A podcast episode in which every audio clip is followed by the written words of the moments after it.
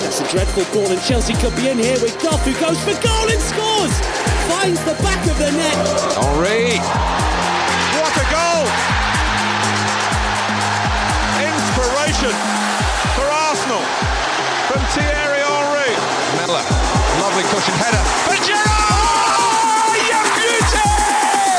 What a head! What a head! The Ghost Goal Podcast.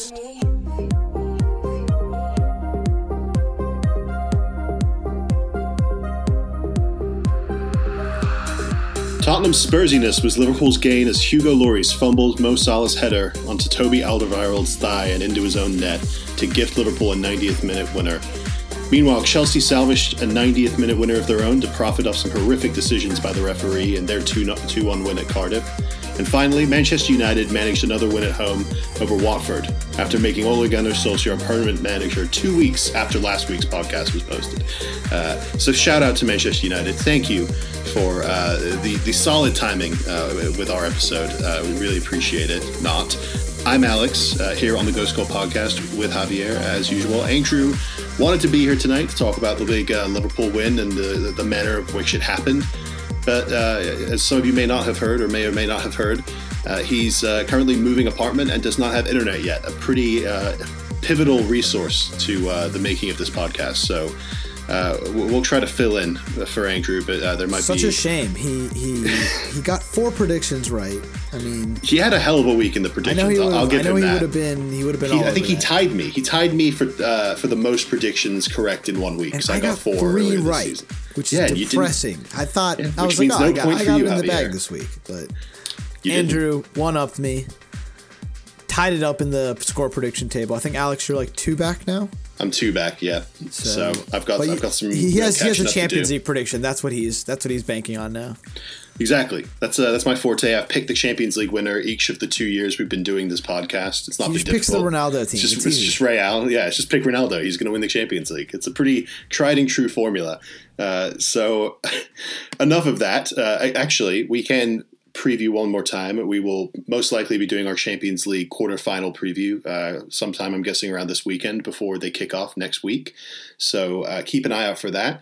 I'm guessing Javier, Andrew, and myself are all going to be on there for that. So uh, looking forward to it. But let's get started with a couple of the recaps. Let's start with a pretty open and shut case at Craven Cottage. Manchester City beating Fulham 2 0, goals from Bernardo Silva in the fifth minute and Sergio Aguero in the 27th minute. Putting Fulham to bed. Uh, I did not wake up for this one. I, I probably should have because the two goals I ended up seeing they were both they were both very nice. Uh, did you wake up and watch this one? Yeah, I did. Um, I mean, Manchester City just completely dominated the game as you would expect, um, and Fulham. Uh, Floyd Ayité, I think he's a Florian. youngster of there. Florian Ayité, and he's like, Um, dude, I thought the same thing, and I think he's like 25. He was pretty good. uh, I don't know if he's a youngster, but he, he's a he was pretty good of good player of theirs. He was like the only positive thing that Fulham really did. Um, other than that, Fulham were actually pretty good defensively. I mean, they kept it two 0 against City, and Well, easy there. They played well on this game. Then just say that. Yeah, They've improved a little bit. Yeah, They're still losing. They played all right, and they're still and to keep City to only two goals is is a decent result um, for them. You know, they're not going to get too disheartened. but for City's case, um, there was a lot of sloppiness, especially in the second half. Like they went up two goals pretty early, and there was a good seventy minutes here where they you would have thought they were going to add at least a couple more goals to that. You know, I mean, we especially just that. going up 2 0 so quickly. And you could see Pep was super frustrated in those 70 minutes, was constantly screaming at his team. Ended up taking Raheem Sterling off, um, taking Aguero off, like precautionary, I think, maybe because of an injury. And They also have the midweek game this week. yeah, yeah, yeah, definitely. But it, it was it was maybe a little bit of a warning sign, just you know that this team is expected to go and, and, and score a couple more goals and to to make this easy. And you know there was once or twice that Fulham got forward, not really troubled Ederson, but if they were able to get maybe like a, a random goal and they would have they would have gotten back into the game, they could have scared City. So. I think he, he he's going to want them to he's going to want them to to put that third and fourth one past teams, especially when they start off you know so well. And and it's good to see a coach not be happy and just like sitting there when they're up 2 0. Like he was screaming at his team like every minute for that game till the end, you know, not happy. And, and the players were were missing passes, misplacing, and Fulham obviously just aren't good enough to to capitalize on it. But I think that a better team could definitely have caused City some problems if, if they come into a pattern of falling asleep in, in any period of games like they did in this one. Something to keep an eye on for uh, City in their run in. Uh, they do have one more uh, top or two more top six games to play uh, home against Tottenham and at Manchester United. So uh, if they can come out looking a bit flat against Fulham, then who knows? Maybe it happens against those teams. I'm sure Liverpool fans will be hoping. Let's jump now to a couple of the 11 a.m. games as uh, Southampton got a somewhat surprising win, a 1 0 away against Brighton uh, with a goal in the 53rd minute from Pierre Emile Højbjerg. A uh, really big win in the uh, grand scheme of things when you come to consider the Cardiff result a little bit later, the team that they're uh, fighting with to stay in the Premier League. Uh, so, uh, big win for Southampton. Uh, next up, another slightly shocking result Burnley getting their own uh, relegation boost with a 2 0 win against uh, Wolves at home. Oh, no, I, I, don't think it was that shocking. I think I may have uh, may have mentioned something about that in the last pod. That's funny. Did you shocking to it? some people, Alex? Did you predict it? Well, I said two one, two one Burnley win. I did predict the Burnley win. Oh, you said Burnley win. Okay, yeah, okay. I'll, I'll give you I'll give you partial credit for that. Uh, the goals were a uh, Conor Coady own goal in the second minute and a Dwight McNeil. Uh, See, it pretty much goal. was two one. There was you know there was a couple goals for Burnley. Wolves no, it wasn't pretty one. much anything. It was two 0 and it wasn't two one. So uh, let's move on to another two 0 win in the Premier League uh, at. Selhurst Park as Crystal Palace won 2 0 against Huddersfield. Andrew got the score prediction correct on this one, the first of many, as you will uh, come to hear. Uh, Luka Milivojevic scored in the 76th minute with a penalty, won by Wilfried Zaha, and uh, Patrick Van Aanholt wrapped the game up in the 88th minute to make it 2 0. Uh, Leicester beat Bournemouth 2 0 also. Uh, Andrew, again, got this result correct. I'm sensing a theme here. Andrew picking 2 0s. It's, uh, it's working for him. Wes Morgan was back on the score sheet in the 11th minute, uh, this one, and uh, Jamie Vardy wrapped the game up himself in the 82nd minute. And then Saturday, in the last of the 11 a.m. games, Manchester United hosted Watford and won 2 1. Andrew and Javier both got this score prediction correct, uh, making it 3 1 Andrew on the week so far through these uh, recaps. Marcus Rashford scored in the 28th minute. Anthony Martial managed to stay on side in the 78th minute to make it 2 0. And uh, Doucouré managed to make it a little nervy during extra time, getting the uh, 2 1 goal in the 90th minute. As I mentioned in the uh, Open, Man United made Ole Gunnar Solskjaer permanent right at the end of that international break, just as we were preparing our previews for the Premier League to return. I, I thought if they were going to make him permanent, it would be at like the beginning of the break. I, I was kind of surprised by the timing in that regard, but overall, I think the timing of it kind of makes sense because they're, they're kind of going through, or they were going through, their first bump in the season uh, where you know they'd lost to Wolves in the FA Cup, uh, lost to Arsenal in the, in the league. Uh, it, looking ahead, their results look or their fixtures look difficult with still uh, Chelsea and Man City and the, the two games against Barcelona to play. It's going to be a difficult road for them. I think it's better that they kind of get this out of the way now because I mean everyone after what Solskjaer has accomplished, everyone's kind of come to the consensus like yes, he should be made permanent manager. That like that's like he's earned that with uh, with what he's made and what he's salvaged of this uh, United season, and I I agree with that. I don't agree with like the outcome of how it's going to end up going, but I agree that he's done enough to earn the permanent manager uh, role there. So get it done now while there's still a pretty good feeling about him the rest of the season, they do need to make uh, Champions League. They do need to make it into the top four. But the rest of the season is somewhat of a wash in that you wouldn't be surprised to see them drop out of the, the top four or like remain out of the top four. You would kind of still be pretty optimistic, don't you think, uh, if they ended the season in fifth, everyone playing well, and everyone's still kind of buying into Ole Gunnar Solskjaer, at least in terms of their performances, right? Or do you think that if he doesn't make top four, that he should be considered to be sacked? No, I think uh, just what he's done already is, is enough to give him give him at least a transfers one transfer kitty for the summer and, and see what he can do next season. Um, I don't think he's. So doesn't that kind of make the rest of the season kind of like pressure free? Obviously, it's not. They need to make top four, but he's not going to get sacked over what happens the rest of the season. He's already done what he needed to do. Sure, and I don't. I think that the pressure already happened. I think like up till this point to be where they are. Um, and I think like it's it's good. I think the whole team will just get behind the the coach, like you just said, and and it's results like this where they were outplayed the all ninety minutes. There was not one minute in this game where Manchester United were. Well, they wanted top. that. They wanted that to a degree, No, didn't they? no. I've never seen a team at home. I don't know. They seem they seemed pretty content to try and looked- catch Watford This on is the, the, counter most Jose Mourinho performance I've ever seen an Ole Gunnar Solskjaer team play, and it seems like they're like reverting more and more into this type of style of like purely a mean, counterattacking style. Unless I can I can point to a lot of performances where it's worked for them. They did that to us at Stamford Bridge. Uh, they did it to they're just playing uh, Mourinho PSG. ball, they're just playing it Yeah. like correctly now. It's like I'm sure Mourinho's just raging inside right now, thinking like. I made those players. Like I taught all those guys how to do that. Like Ole Gunnar Solskjaer is getting all the credit had- right now.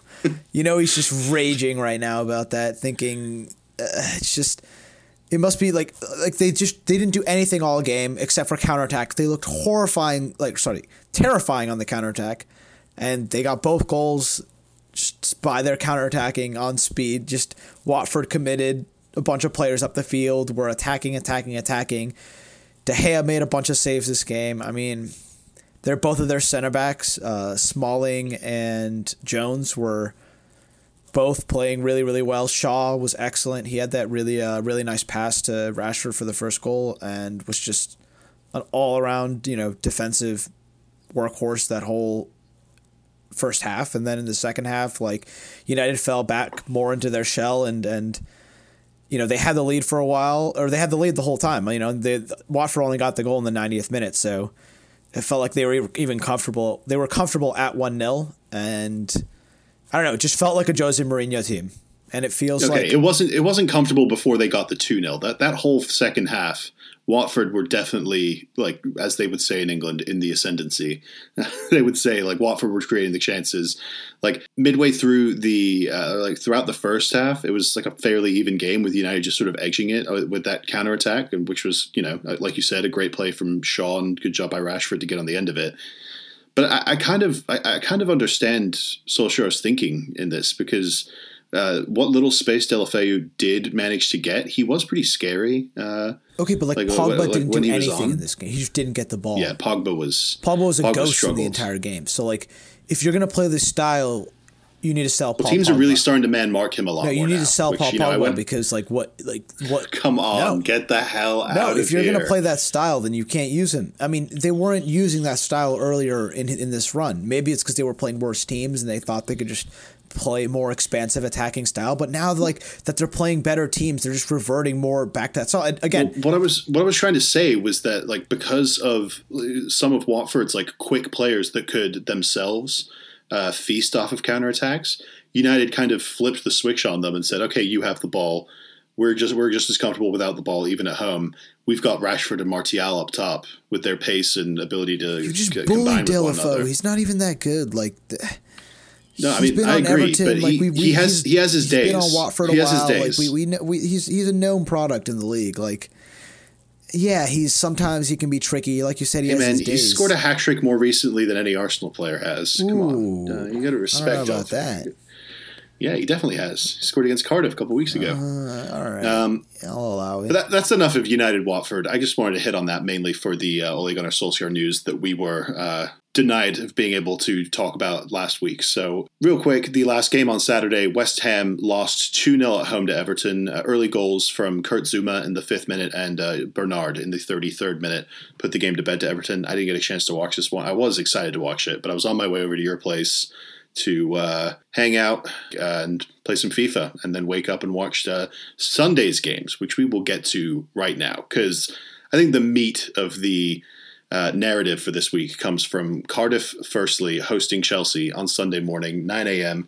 Uh, Andrew got this result correct. Uh, Chelsea won 2 1. And um, let's just say I'm not, I'm, not proud of this win. I will not uh, gloat. I did fist pump I did celebrate the winner because when you play like absolute garbage, like Chelsea did for uh, the 90 minutes of the game. I would have been embarrassed against, if I was you to be honest. I wouldn't have celebrated. I like I would have Oh, we, we've, we've had a we've had a lot more embar- we've had a lot more embarrassing uh, performances this season, Javier. Trust me that that they just feels like the whole game. Like you didn't they didn't deserve us. anything from You- that game. They didn't they didn't outplay Yes, us. they did. Uh, you did not deserve anything no, no, we from that like game. we controlled the game. They could scored How their one chance they had. The game? And then the reason the reason it was so uh, we felt we felt so lucky is because we had four, five decisions go our way and big decisions, not just the goal, not just the equalizer. Also, the red card There that was- they didn't give you guys. That was a clear The- red card. Yeah, I mean, R- Rudiger could have been given a yellow, or probably should have been given a yellow two different times. One for a shirt pull on, I think it was Sean Morrison in the box, that probably should have been a penalty that the ref just straight up didn't see. And then another on, uh, I think it was Camarasa, whoever the striker was that was getting onto that ball first when it was played in behind. It's clumsy. He didn't mean it, but you have to be consistent there uh, Rudiger is trying to get to the other side of him, and he clips his leg and brings him down. And I'm I'm pretty certain that uh, the Cardiff City striker was going to get there before Kepa did. So it's a red card. It has to be a red card. And um, I mean, even with the yellow card he get did get, he he didn't have a yellow card for the the terrible penalty that wasn't uh, given earlier in the game. So he probably should have been sent off for that too. But it, the, the the earlier yellow card hadn't been given. So. I mean, that that's one phase where we're, we're super super lucky, and then obviously we can go right to the the equalizer, Azpilicueta's equalizer. It's there's like a full body in between the last man and Azpilicueta it's more than a standing yard. offside. It's like It's yeah. No, I'm just saying, like if you put a player, if you put a player standing oh, between Oh, God, in the space between that a- Cardiff's la- line and that the ref can get Azpilicueta, a player could fit there. Dude, they claimed that it was because Willian was standing in the way of the linesman because he had just taken the corner. but there's also there's also like a referee How do the you field. how do you not see around Willian? like how do you not see around it? Well, I mean, I'm saying the linesman is the main one who is the best angle to see that. If the linesman can't see it and give it, then it's not being given. Like the ref's not calling that. He's going to look to his linesman and have the linesman judge it. So it's unlucky for Cardiff. It all but relegates them because uh, while they do have a game in hand on uh, Burnley, who I believe are five points out of them right now, that game in hand is actually against uh, Man City this midweek. So they effectively don't have a game in hand. Uh, the, the huge game for both teams is going to be coming uh, in two weeks or a week and a half, I believe, when uh, Burnley and Cardiff will meet in the Premier League. So um, still a slither of hope for Cardiff. Uh, and I think Burnley do have a difficult schedule after that game with Cardiff. So uh, maybe they still have some kind of hope. But three points here against the top six side at home uh, in a game that I'm guessing every Cardiff fan would have expected them to uh, not get any points from. It's it's got to be heartbreaking. I actually I actually liked uh, Neil Warnock's reaction to it. Did you see the, the the video or the reaction of him walking to the center circle? He stood there right in front of the three or four referees after the game, and he stood there with his hands on his on his hips and then on his head a little bit, and he would clap the fans every now and then, and he would just shake his head at them. Because you know we've just seen Pochettino get like a three-game touchline ban for going after Mike Dean a couple weeks ago, and Warnock. I mean, he would he would have been completely uh, it would have been completely fair for him to just go completely apeshit, screaming profanities at the referees. Like I, I would have understood that because you basically just doomed uh, Cardiff season. But uh, I mean, it's football, isn't it? Uh, what was your what was your reaction uh, to this from? I mean, yeah, like you said, it's just pretty much all but relegates Cardiff.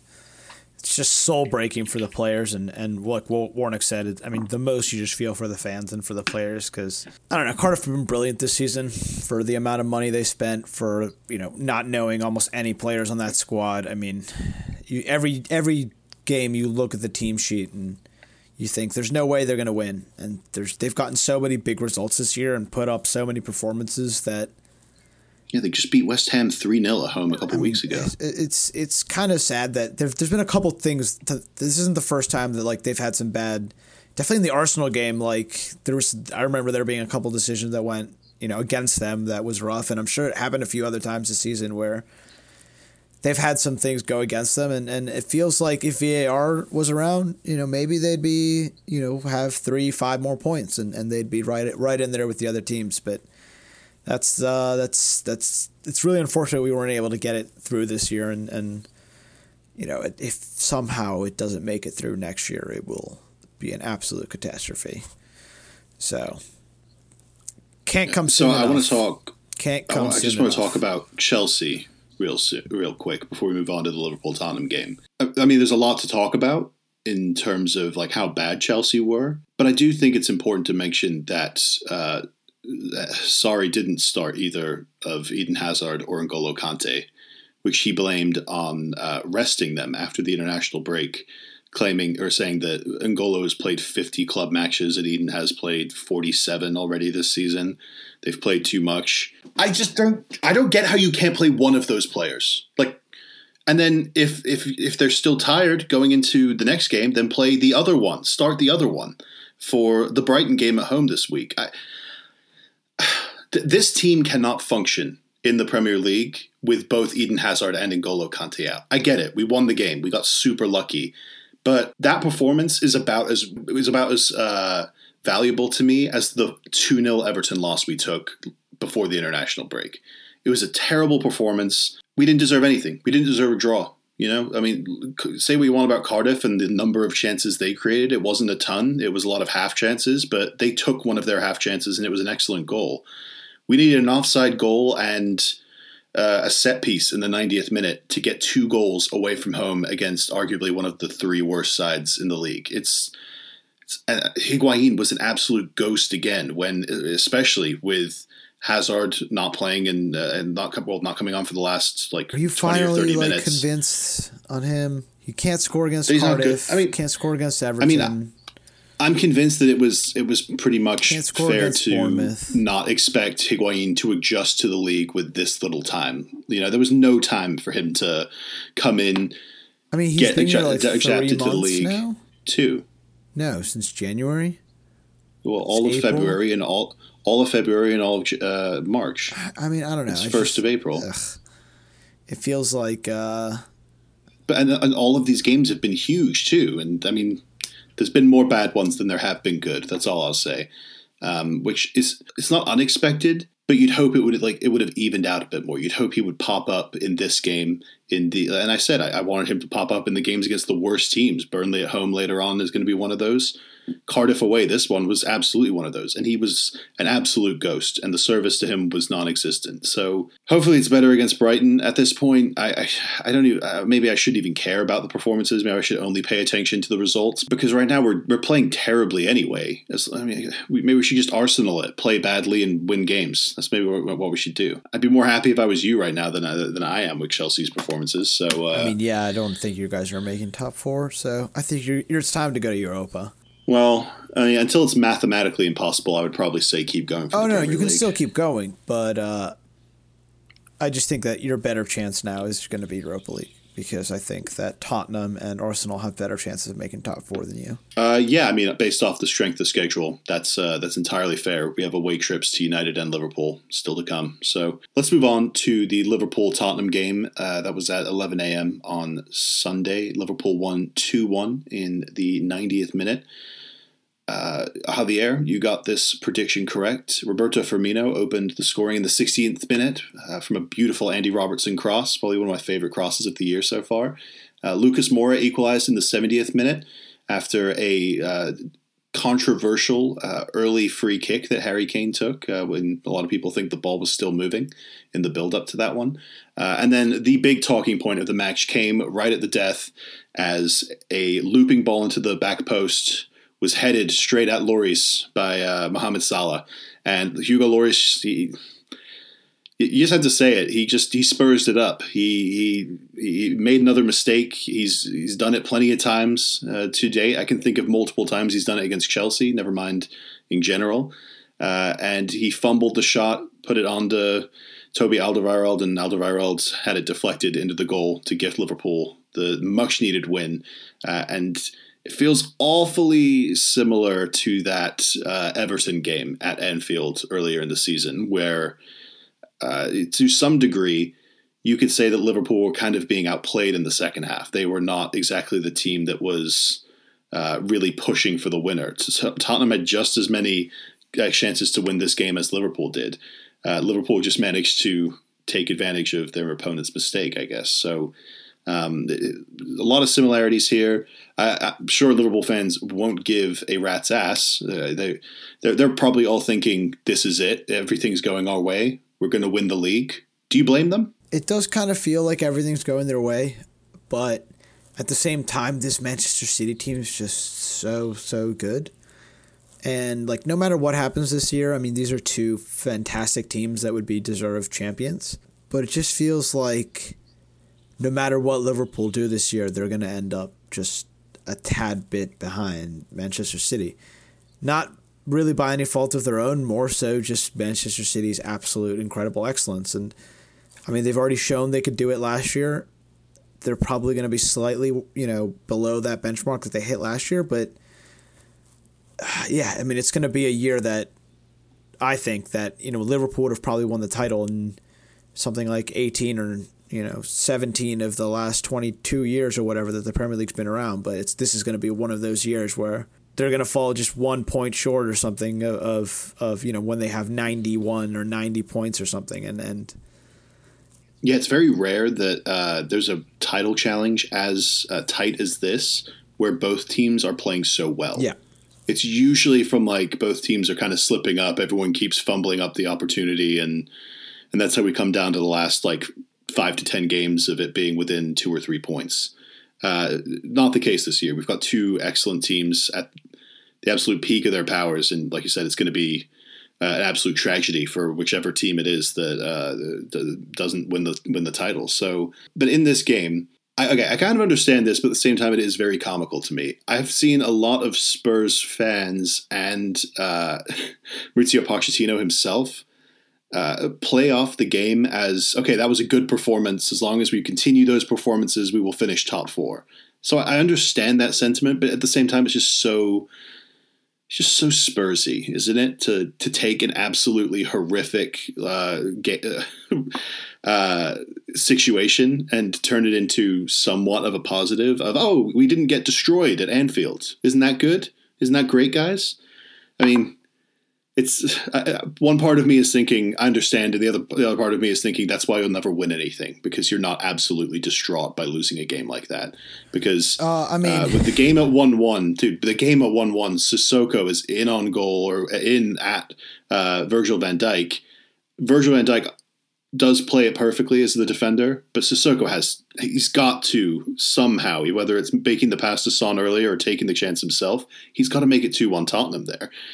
And from then on, like you'd think the pressure around that ground would just like bring Liverpool down and they wouldn't be able to get back into it themselves. But instead, Sissoko skies it, as we know he probably would anyway. As a counter to that, Liverpool though, come down and get the winner. As a counter to that, uh, earlier in the game, Mohamed Salah and Mane had that breakaway 2v1 and I was sitting there like, please pass it to Mane, pass it to Mane, like, and you were like, no way he's passing it to Mane, and of course he goes in. that wasn't as it. clear. That wasn't as clear. But no, but like that was almost as clear. It that was wasn't as clear of a goal. Two best there players, were three like, Tottenham players back. There were three Tottenham players back defending that, and there was one Liverpool defender back, and it, it was Van Dijk, who's the best defender in the league, but still, that's uh, there's it's a it's a higher percentage chance for Tottenham at the end there than it was for the Salah but, Mane but Salah again, earlier. I think detrimental to his team in in in gets, the big gets moment. the winner again. though. He didn't get dude, the winner. We're, okay, dude, that was so he, lucky. He basically just did. Been a he basically did.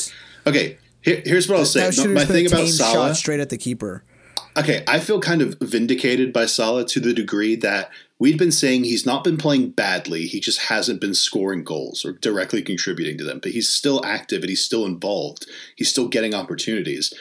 And because he's still shown that willingness to plug, plug, plug away and keep getting in good positions and try to get on the end of something and see if he gets lucky, he got lucky in one of the biggest games during the run into the end of the season.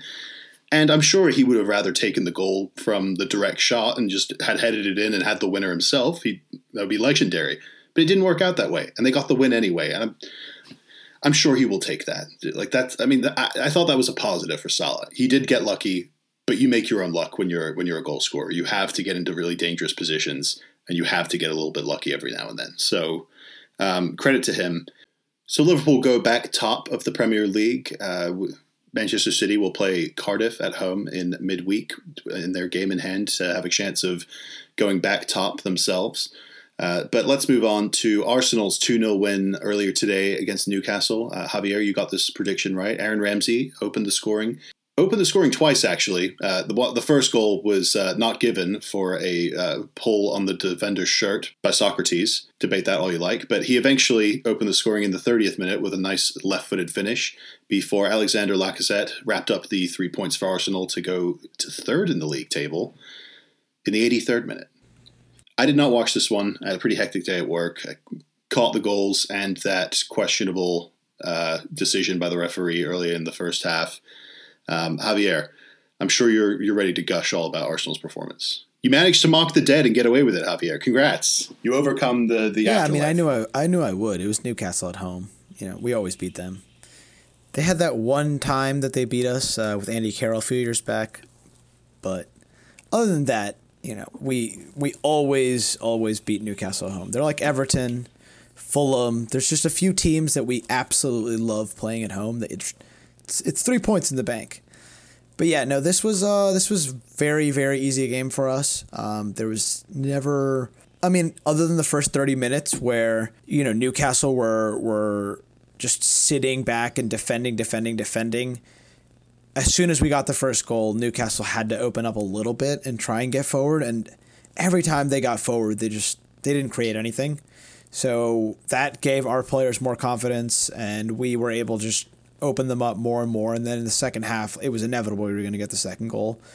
Um, it always felt like the second one was coming, and it took a little bit longer than we wanted. Um, but as soon as Aubameyang came in off the bench, it it really it I mean, it's you knew that the second one was coming. It was either coming from him or Lacazette, and, and it was fitting that he got the assist to him. And, and those two, to, when they're on the pitch together, they're just absolutely lethal. They have a great chemistry, and I think it's why in this run in against these next seven games against these, you know, mid table teams, even if there are a lot of them are away, I still think if Lacazette and Aubameyang play, we're going to beat those teams.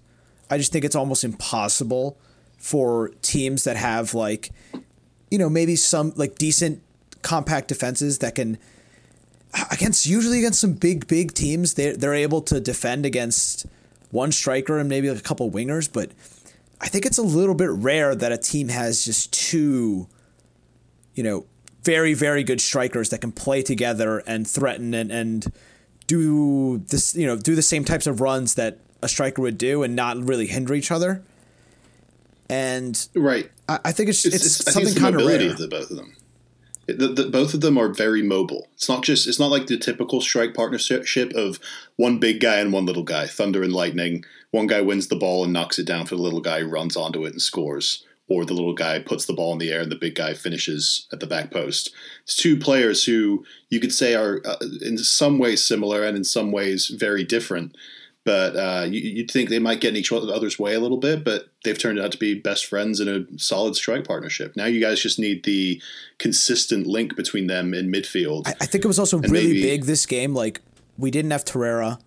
He he was he went to China over the break and had to like so we were able to rest him. You know, in a in a big game where he would have had to play if he if he wasn't suspended for this game. So are you guys resting him when you played on Monday night? No, no, we didn't rest him. He was suspended. Oh, you didn't? Oh, I, so we, oh, we were forced okay, okay. To, to rest him, but I think it's a really good thing that we were able to do that. And now, like going into this run in, he'll he'll hopefully be fresher than if he had had to play you know a big game right now. So I'm I'm I'm happy about that. We had you know Elneny, Xhaka was also injured uh, over the break. You know he had two grueling internationals. Um, I think a three three draw and. Uh, I think they had a three or four nil win as well. But um, go on Ireland. Yeah, Switzerland played uh, played you know two really tough matches, and and again like we a lot of the players were gassed from their internationals, and I thought there might be a little bit of a hangover, but yeah, no, I'm glad that a bunch of the players who played were just you know players who went to Dubai who were training with the team, you know Elneny, Guendouzi, uh, you know guys like that. That yeah, we saw we saw Sarri try to do the same thing with Chelsea, where he said he started a lot of those players because they had been with him over the inter- international break, and we completely shit the bed. So for you guys to basically uh, attempt the same thing and not really uh, have any kind of hiccup uh, against arguably a better team than Cardiff. It's impressive for sure. Um, yeah, just for it to be such a uh, foregone conclusion, basically, like you said, Newcastle barely threatened. Uh, so uh, that, that's it for the recaps. We got a couple of midweek games to discuss and give our picks on. Uh, first off, tomorrow or today, you'll probably be listening uh, on Tuesday or Wednesday. Uh, today, Tuesday, Watford will host Fulham at 2:45 p.m. Andrew's got a 3-0 win for Watford. I've got a 4-2 win for Watford, and Javier had a 3-1 Watford. Wolves will host Manchester United in the second of two games on Tuesday, also at 2:45 p.m. A repeat of the FA Cup uh, loss that Manchester United suffered a few weeks ago uh, in the same venue against the same team, losing 2 0. Andrew's got a 2 2 draw for them. I'm going to say 1 1. Javier, how do you see this one going? Yeah, 1 1. Like, that's kind of what I initially was thinking as well. But I am a, I am a little bit concerned that Wolves just lost 2 0 to Burnley. And I know that they're at home and they do play to the level of their opposition, so I should be like wary of of that that you know that they're probably going to be a lot better in this game than they were in the last one. They struggle against hoofball teams, Javier, and United, as we just discussed, are now a hoofball team. That's what again. I was going to say. And then, but at the same time, I feel like United's style is is of the top six teams it's like the one that maybe Wolves would struggle with. So I don't know. I mean, and and and what's your explanation for the loss a few weeks ago? Then it was the FA Cup. I I know that United played a strong lineup. They did. They Come did. On. United wanted to they win did, that, but Wolves definitely feel have this feeling that they could win the FA Cup this year, and I think that's like a reasonable goal for them, and I think that would be a very very like an an oh, excellent oh, right. season for them this is this is important to consider that Wolves are playing in the FA Cup semi-final this weekend. They have a semi-final with Watford, so uh, I mean it's a little confusing because this past weekend they did rest the likes of Matt Doherty, Raul Jimenez, a couple other of their uh, start usual starting set of players. It wasn't a weak team against Burnley, but there were a few names in there that you would usually see maybe that was anticip- in anticipation of this United game and then the weekend game, uh, the following weekend game uh, against Watford in the FA Cup. So, um, yeah, maybe that's a little bit to to blame for the the, the, the blip in the schedule or the blip in their uh, results for, uh, for for Wolves. But I, I, think they're able to have a similar performance in terms of uh, like effort level and, and work rate from from the most of the team. Uh, that you saw against uh, United in the FA Cup, and I think they get a one-one draw instead, which everything considered is a pretty good result for Wolves uh, and a pretty damning one for United because United are as difficult as a game uh, as this looks. You got to win it. Just same same with uh, same yeah, with Arsenal when they go there in a I few have, weeks. I have two one. I have two one United. I think that this, just like Ars, I think Arsenal will beat Wolves away. I think United will just get that just get the job done and I don't think Wolves are going to be the team that finishes seventh this year. I think that they're going to go for that FA Cup, um, and I think my prediction for seventh spot is going to actually be Leicester. Just after I looked at all the schedules and you know who who just also like what I think the ceiling of the teams are. I think like Brendan Rodgers still has so much obviously you can do with the Leicester side, and I think they'll just improve as the season you know toward the end of the season. They have a pretty easy run, so I think that this Wolves team falls off a little bit in the league.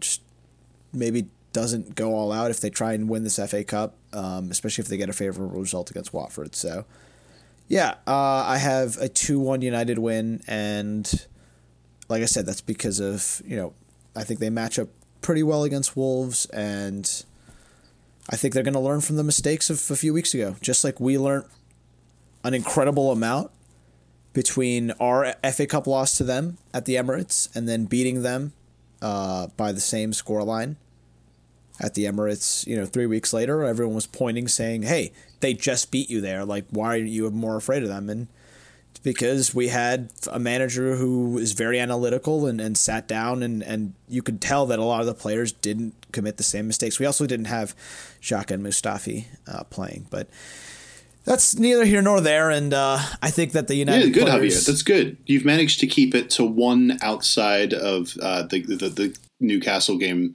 uh, mention of Arsenal in this podcast. You know, this is. I think I mentioned them earlier. and This is the first time you've brought them up when it's not really necessary that you do. So, good job, good job, Javier. You've managed to managed to keep yourself under control. Um, let's Thank jump to the Alex. Wednesday Thank games. Well, Wednesday, there's three games going on, all involving top six sides, all uh, varying levels of difficulty, all at home. Chelsea, Manchester City, and Tottenham. Let's start with Chelsea hosting Brighton. Uh, Wednesday at 2:45 p.m. Andrew's got a 2-1 win for Chelsea. I'm saying 1-0 and Javier you're going 2-0. So we all think Chelsea are going to win. My question is why do any of us trust Chelsea against anyone nowadays? I, I'm asking you. I'm the Chelsea fan. I'm supposed to pick us to win. I'm supposed to keep believing in it's this. Brighton at home. Like everyone's gonna win that game. They haven't gotten a point Yeah. at a top six side away in God remembers how long. Definitely not this season. And I can't think of any time in the two years they've been in the Premier League that they've won at against against a top six side away from home. yeah, I can't even think of when they they've gotten usually a get point. spanked. And also just offensively in the last three or four games, they've been pretty dire. Don't really remember them scoring that many goals recently. So they just lost at home to Southampton. I, I don't know. I, I think that they're just going to be squeaking over that line. Um, and their players are probably thinking they need probably three more points to be safe. So they're probably not going to think that they need to get them here at Chelsea. But I mean, I'm sure they'll give it their all. They'll try and keep it close defensively, and it might take you guys to the second half to break them down. But Right. That's why I have one nil. yeah, I just see it being like either a set piece or just a fumble in the box or a moment of magic, but we're not able to do it more than once. And if we are, we eventually uh, I think Higuain scores in this game. waste it. I don't like it. I, I mean, I think he will. Again, this is E- I didn't mention it earlier. These are the kinds of games he needs to score in. I mean, he needed to score in that Cardiff game, and he was, as I also, said, a Ruben. Loftus Cheek should definitely start. But yeah, one hundred percent. Been saying it for a while now. He's by far the best goal scoring threat we have from midfield, and it's not it's not a question. There's you can people can say Ross Barkley's been playing well for England. That's that's for England against uh, who do they play in the Euros? Moldova and the Czech Republic. You know, come on, like this is a very different system with very different standards from uh, from what we require of that position. And Loftus Cheek hasn't looked bad whenever he's played. The problem is he's had a nagging back injury that he suffered in January. It took him a few weeks to come back from, and since then he's gotten like 20 to 30 minutes at the end of games, but he's never quite have had the fitness to play like 90 minutes. Uh, or sorry, believes at least he doesn't have the fitness to play 90 minutes in the Premier League quite yet. So we'll see if Wednesday's his chance to do that. I have, I have no doubt that if you uh, see him, uh, Eden Hazard, Giroud, nah, maybe not Giroud. I, I would almost prefer Giroud for a game like this, dude, because I feel like Higuain might get eaten up by Shane Duffy. You know, like as weird as that sentence would have sounded like a year or two ago, I feel like it could happen where Duffy and Dunk just have a, a game like Sean Morrison did for Cardiff, and just manage to play out of their skins and and keep him quiet. Giroud is gonna he's gonna put a bit more pressure on yeah, but sorry, physically. Sarri feels like the manager that you know he lives and dies by his uh, by his sword. So Higuain is definitely his sword this season. It, he's shown time and time again he doesn't trust Giroud at all. So I Yeah, no, I don't. I don't expect Sarri to uh, bench Higuain. I'm just saying what I personally would like to see. Oh, from of course, game. I would do the Ro- same. I would, I would have played Olivier Giroud against Cardiff too. I mean, he destroys Yeah. teams like that. Like, also, Higuain hasn't been scoring recently. It just made sense to start Giroud, and it's sad because And also, he, he's he, Have we mentioned this before? he hasn't gotten play, not nearly enough play this year. Yeah. Have, have we mentioned this before? I, I've heard it a lot, and I've always thought it, but I don't feel like we've mentioned it enough. Attacking players love playing with Olivier Giroud. You're, you're base, it's like playing with your wall that you kicked the ball off of when you were a kid. You just get it to him, and he gives it back to you right away, and you take another touch, and you make a run off of it. It's he, he's the kind of forward that everyone would love to play with because he's unselfish and he just does he just does the right thing. He'll miss a few frustrating chances, but uh, he does all the other things really really well. So um, won't expect to see him uh, start on Wednesday, but would love to anyway. Uh, Cardiff will go to Manchester City to try and bounce back from the first nightmare of this season, or one of the first nightmares of this season. Uh, they'll follow that up with uh, Manchester City away is not the way you want to bounce back from having the game uh, stripped away from you. Uh, I'm going 4 0 Manchester City. I, I, think Cardiff are, uh, I would be very impressed if they kept it within a goal like Andrew has it. But I think just the, the absolute soul crushing nature in which they lost that game to Chelsea, the game that people already thought it was kind of a doubt that they'd be able to get anything out of. For them to have this absolute juggernaut playing at the peak of their powers right after that, especially away from home, I, I don't I don't see a chance. Uh, Andrew's got two one Manchester City. I think that's outrageous. I mean, Sean but, Morrison you know, would have to have like the game of his life. Uh, yeah, but he's pretty old, and too, he but... just played on Sunday. Right. you know. No, but uh, like how, how many outrageous well. games can you expect in a row from those guys? Yeah, I I, uh, I have three 0 as well. I don't I don't I think this is pretty cut and dry. Um, I think Aguero's definitely a doubt. He hobbled off in the last game, so uh, cool. Bringing Gabriel Jesus, right? Great. Gabriel Jesus sounds good filthy in the last couple of games. So I I think he starts this game, and I don't know. I think City, yeah, I think City put on a whooping, just like you said, because Gabriel Jesus, it's time for him to you know to start getting some starting minutes. The guy almost always comes in off the bench. I think he he does have something like twenty plus Premier League appearances, but like seventeen have been off the bench. So they need to give him one or two more starts. Um, I would agree with you if Sergio Aguero showed any signs of slowing down, but he hasn't. So, um, man, play I mean, it's together, great to, It's great to have this option. Yeah. Oh man, I loved it when Pep would do that in the first season. It was he hasn't really done it that much since then. They've obviously gone on to win a bunch of trophies in the process, so you can kind of you don't have, you can't really blame him for that. But in the first season, we would play like three five two with uh, Aguero and uh, Jesus up top. That was that was scary to watch. Um, the the last game of midweek, Tottenham will host Crystal Palace in the grand opening of their new stadium. Uh, Andrew's got a 2 1 win for Tottenham. I'm going 3 1. And Javier, you agree with Andrew. 2 1 Tottenham. Palace still have like a slight sniff of the relegation zone. Um, I'd say I'm, they're safe. I think they're. I'm changing. They're 6 I'm, I'm going to go two 0 Tottenham. I, I, forgot this was their first game at the new stadium. They're probably right. They're probably going to keep right. a clean sheet, and the refs are going to favor them. So I don't think I don't think you can pick Tottenham to keep a clean sheet in any game right now. uh, you, well, then again, I also have Chelsea getting. You're right, sheet, like. Trippier and uh, yeah, their wingbacks against they've, Zaha. And... They've just got that disease, dude. Alderweireld scoring own goals for mm, for Tongan's tripping all over the place. Davinson Sanchez doesn't even look as assured as he did when they first signed him. Um, yeah, you you mentioned Trippier and, and Rose. Trippier is having an absolute nightmare of a season. um, I, yeah, it's it's it's one that I can see Crystal Palace threatening a lot, being wasteful as they usually are, maybe getting one a, penalty or something like that. But I think Tottenham used this uh, this stadium. Uh, Pochettino said it said it himself. They've got he's called it a six or seven game mini league from now until the end of the season, and like five of those games are at home because of the new stadium opening up. So uh, he likes their chances. I, I, I, don't really, I don't really mind them either in terms of turning it around. It, it, it's all laid out there for them to do it. They just have to go out and do it, and they've been in a slump for, I think, a little more than a month now. Wouldn't you say? Uh, when was their last like good run of form? Uh, just in the Champions League has been the only reason that they haven't lost like seven straight games. It's basically just because they got those two wins in the Champions League. They were losing all the games in between.